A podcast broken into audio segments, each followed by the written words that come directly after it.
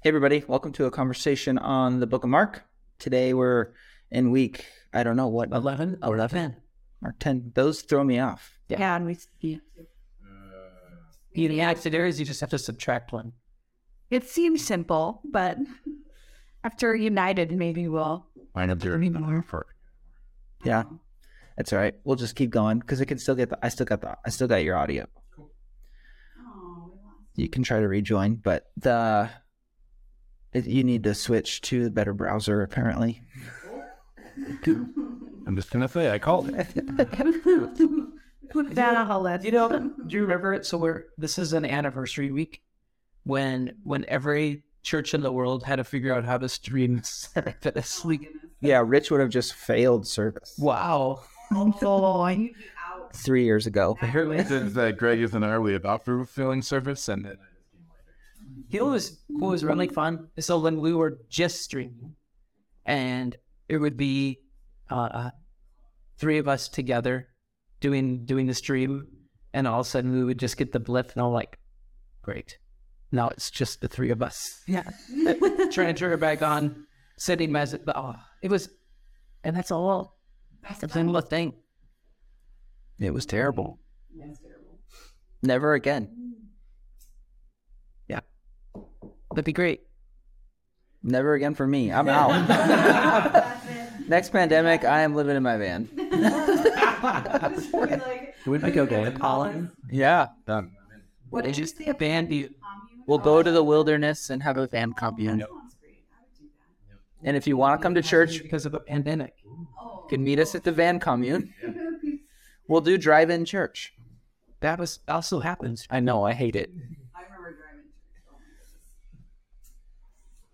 Yeah, although, yeah, Doug, Doug, Doug did like Easter or something on the top of the waters. Yeah. He walked on waters. Oh boy. I wonder if anybody said that. I can text him right now. I'll text him. So Three years ago, Doug, you walked on waters. you walked on waters. I'm not gonna find the post. Well, Mark, Mark it is a uh, intentional process of getting to know Jesus. The Gospels are all really good, and, and to be, I think, to think about being a follower of Christ is important to grasp each of the Gospels, but to just be focused on the Gospels as a whole. Uh, and um, in a conversation this week, I just the I think a great thing to have like in our constant thought process. It doesn't necessarily need to be something you say constantly, but I think there should be lots of moments in life. Part of knowing Jesus is when you have an experience in life, uh, going, what, what, how does this remind me of Jesus? What, what, what is, what is out of the gospel narrative that would that brings a parallel to the experience to now? And uh, this week we in Mark chapter ten there is a uh, it's part of the theme of Mark, and it just starts to build as a pinnacle that people prove they did, that they just don't get it, and that really meets its pinnacle at the crucifixion of Jesus. But um, just thinking about all of the things that would grate my soul is a moment when you think, "Oh, good, people get it," and then the next moment going, and you know, maybe the or you know, more painful that to, then for others is often when I have that own experience in myself, that experience in myself, and that's a moment when I just go, "Great, I'm." The words I say, it's probably not appropriate, but the words I say is, "I'm the. I'm the one, me." Answer. As Taylor Swift would say. I'm the problem, it's me. I thought for sure you would catch that. My line was in a different space. Bob. We wouldn't say, "Remember me about this."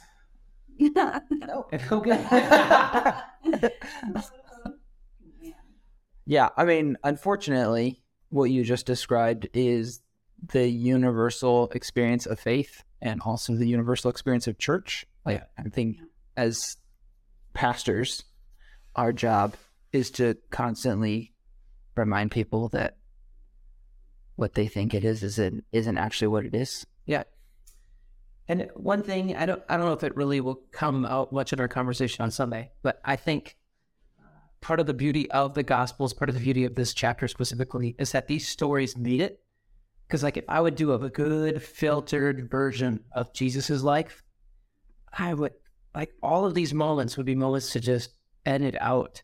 Oh, Yeah, like for people that were really close to me, they didn't understand. they didn't. You know, the disciples they prove three times within eight, nine, and ten. They prove that they just they want to be great, powerful, part of a rebel. They want to be leaders in a revolution, a political and a military, mi- military, military revolution, and uh, um, and in doing that, Jesus, he his response to it three times in a row is to a call for humility, to be the least, to be a servant. And again, that would be to the rich young ruler, which I think is one of my favorite narrative moments. I think it's boy, it's really I really love that moment. But again, what a great moment to be. You know, here's somebody who culturally would have been, been embraced as as not just prosperous but wise and had made good decisions as a follows the rules as a as doing all these things and then he just opens up and goes actually i don't get it at all i'm not going to do it mm-hmm. and so um, church being a part of the body of christ or the church we should be as the gospels comfortable and be a safe place for people to prove that they don't really get it and to walk with people in process because that's what each of us really need and that's what the gospels is people being so daring to be vulnerable and prove they don't get it and still walk in process And even write about it later. Like yeah that, like they admitted it later. They were like, Peter is having to. Well, why are you reading Mark? Oh my goodness, my brain bit hurts.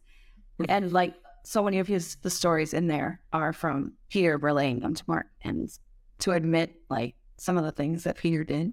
Yep. I don't know. He might have grown a little bit, which is good.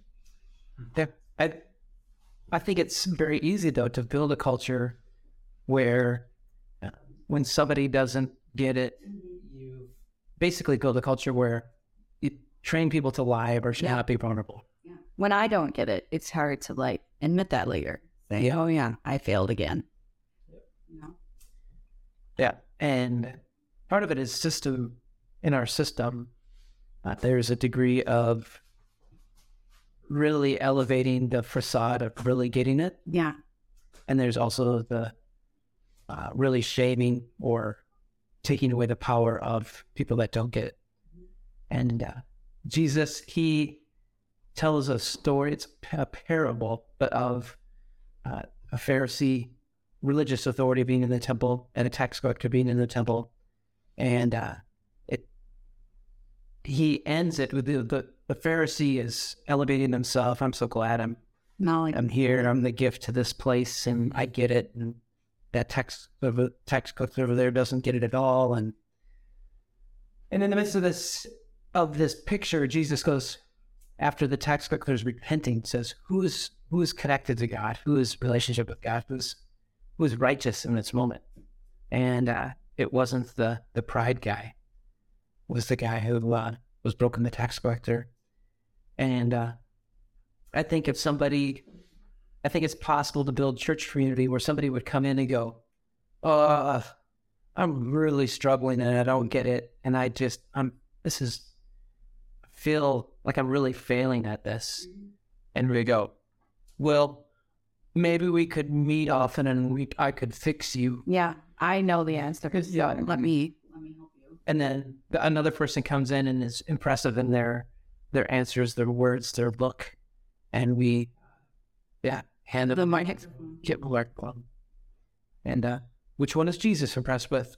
The one that would honestly just go, "I'm actually pretty broken." That's that's that's intense. I know they're the people that he gave the microphone to, like over and over again. The people that he put in leadership are the people that he, they didn't get it. They were willing to say they didn't get it, or I mean, at least later they were willing to say they didn't get it. Which is, What do you mean by put in leadership? I feel like that's such a non non Jesus-y thing. Like Yeah. he's he's. I I think there's a difference between uh, putting someone in leadership and just like empowering people to just be. Yeah. and I think like one is is very selective, and the other is universal. Like Jesus, in the same way he empowered his disciples, was also by confronting the Pharisees, was empowering them.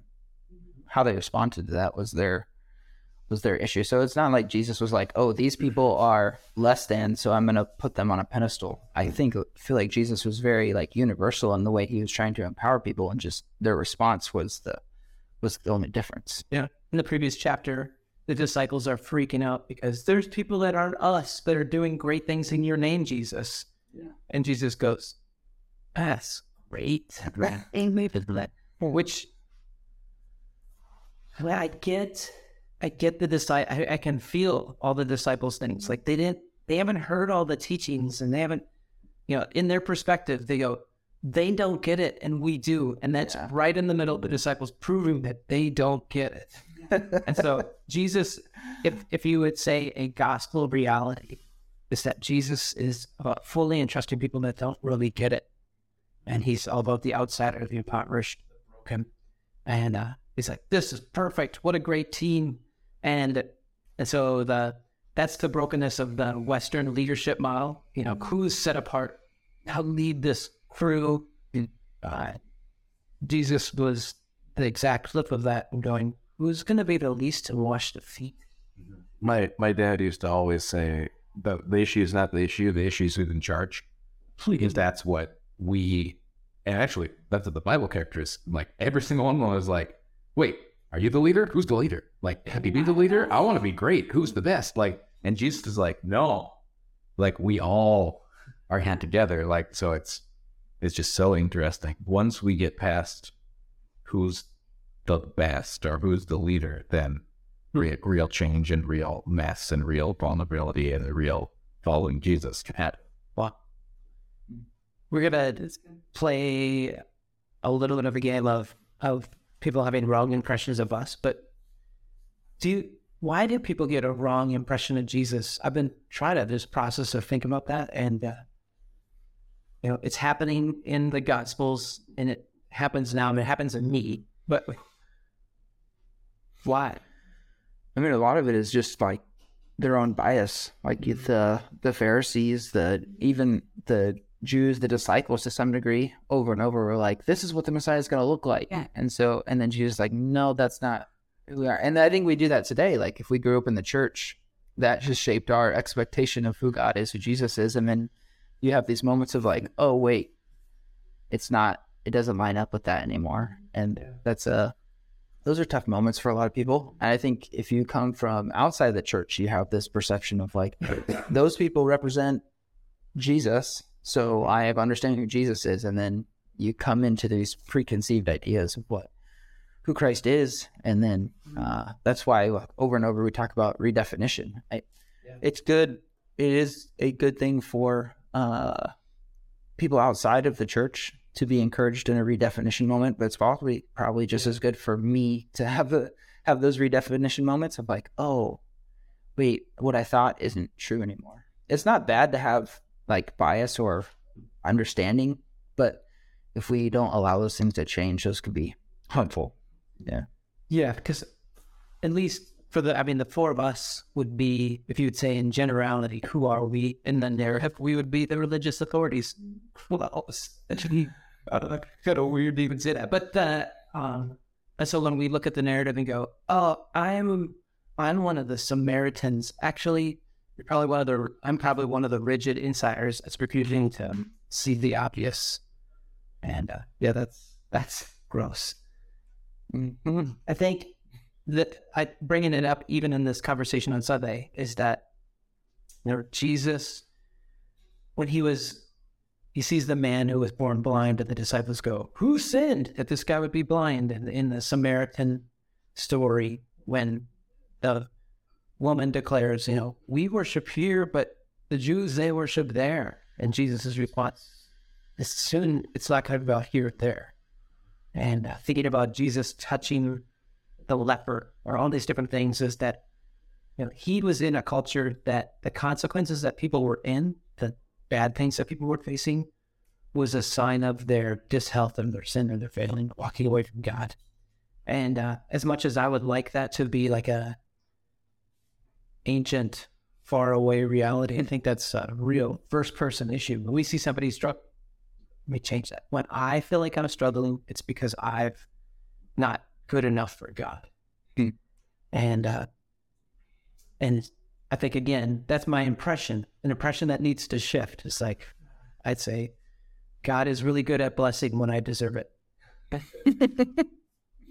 good job. Yeah. I mean, that's literally the same thing that uh, even the rich young ruler Yeah. or like all these stories represent is like my circumstance identify how good of a relationship I have with God and how good of a person I am. Yep. And over and over. And so it's easy to look at those things and be like, oh, those stupid people. But the reality is, is like when something goes good in our life, we say, God blessed me. When something is bad and struggling, it's easy to feel like God's far away. Yep. And that's literally the same thought process of like God God's presence, God acting in your life is not it's not circumstantial. Well, life is what life is, Yep. and uh, God's a part of it. Yes. Parents were bringing their kids to Jesus. Uh, he was taking time and blessing them. The disciples freak out. He doesn't have time for them. Like that, that's the like the bomb that drops is that, you know, what they're really the disciples are saying is that it's for important people, but really what it they needs more time for me. And uh and so to again, that's the the picture of the least yeah, who who am I? Who should I who should I be to give time with Jesus or have to actually be the most important? Hmm. Being the simple, the, the humbled, blind Bartimaeus, uh, you know, he just, you know, was willing to. His act of faith was to be annoying and disruptive, to yell out, and to be, uh, to be persistent in the midst of discouragement, which is you know, you have the lifelong discouragement of being blind. Gross. But I would, I wouldn't handle that real well, unfortunately. and then, uh, Maybe you would. You don't know. but then, um, there's that. And then to have, for what he really wants is to be helped by Jesus and for people to be discouraging that, that would just be, that'd be really, really heavy and to persist through that. And then for Jesus to give him dignity to go, What do you want? Which is such a powerful statement. Um, I have a good friend of mine who's who's blind and in ministry, and he's very gracious. um, but it, he he travels quite a bit and speaks out quite a bit of places, and he can. He said that there's been times where he's had really urgent things to pray about for him or his family, and people will come and pray for him and pray for the healing of his blindness. And uh, he's again, he's very gracious and kind, but he's like, that's actually kind of offensive.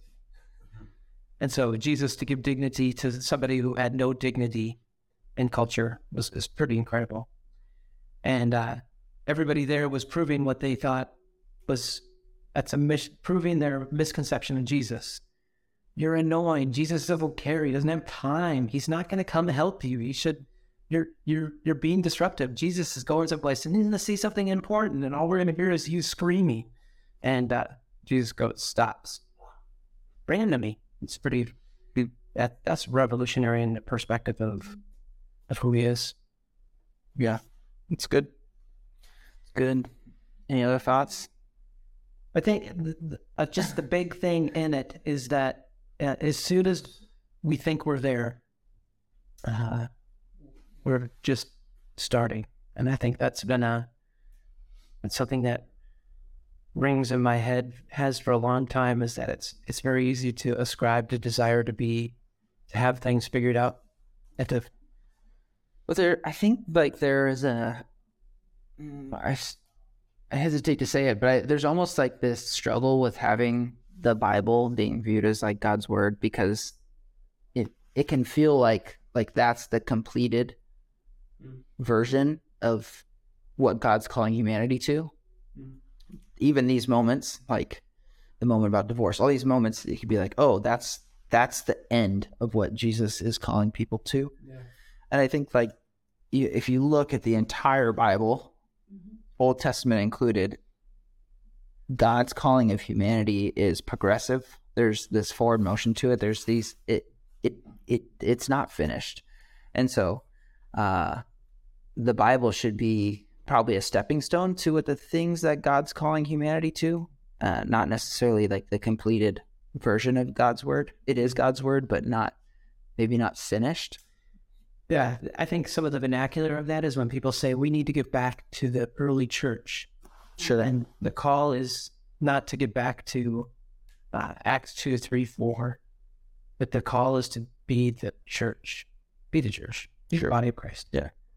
And uh, that's where you just uh, became so apparent in as we walk through the book of Acts is that as it spiraled out farther, the calling and the health of it well, externally might have been you look at it and go, wow, they were they're so much less effective than they used to be. Hmm. But that was them actually walking in perfection of the call.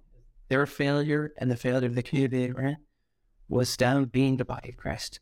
That- I mean, that's what the Bible is saying. Now do it. Yeah. So if we look at it and go, this is this is the end, this is it, Yep. then we don't ever fulfill what's in it because Jesus literally was like, here's this, go do it. Here's this, go do it. And then Paul, here's this, go do it. And then even in the Old Testament, here's this, go do it. And, and it's without the going and doing it, not anything. Yep. Yeah. And and that's a again, misconception is that I've got to get things figured out before I can go do it. The beauty moment.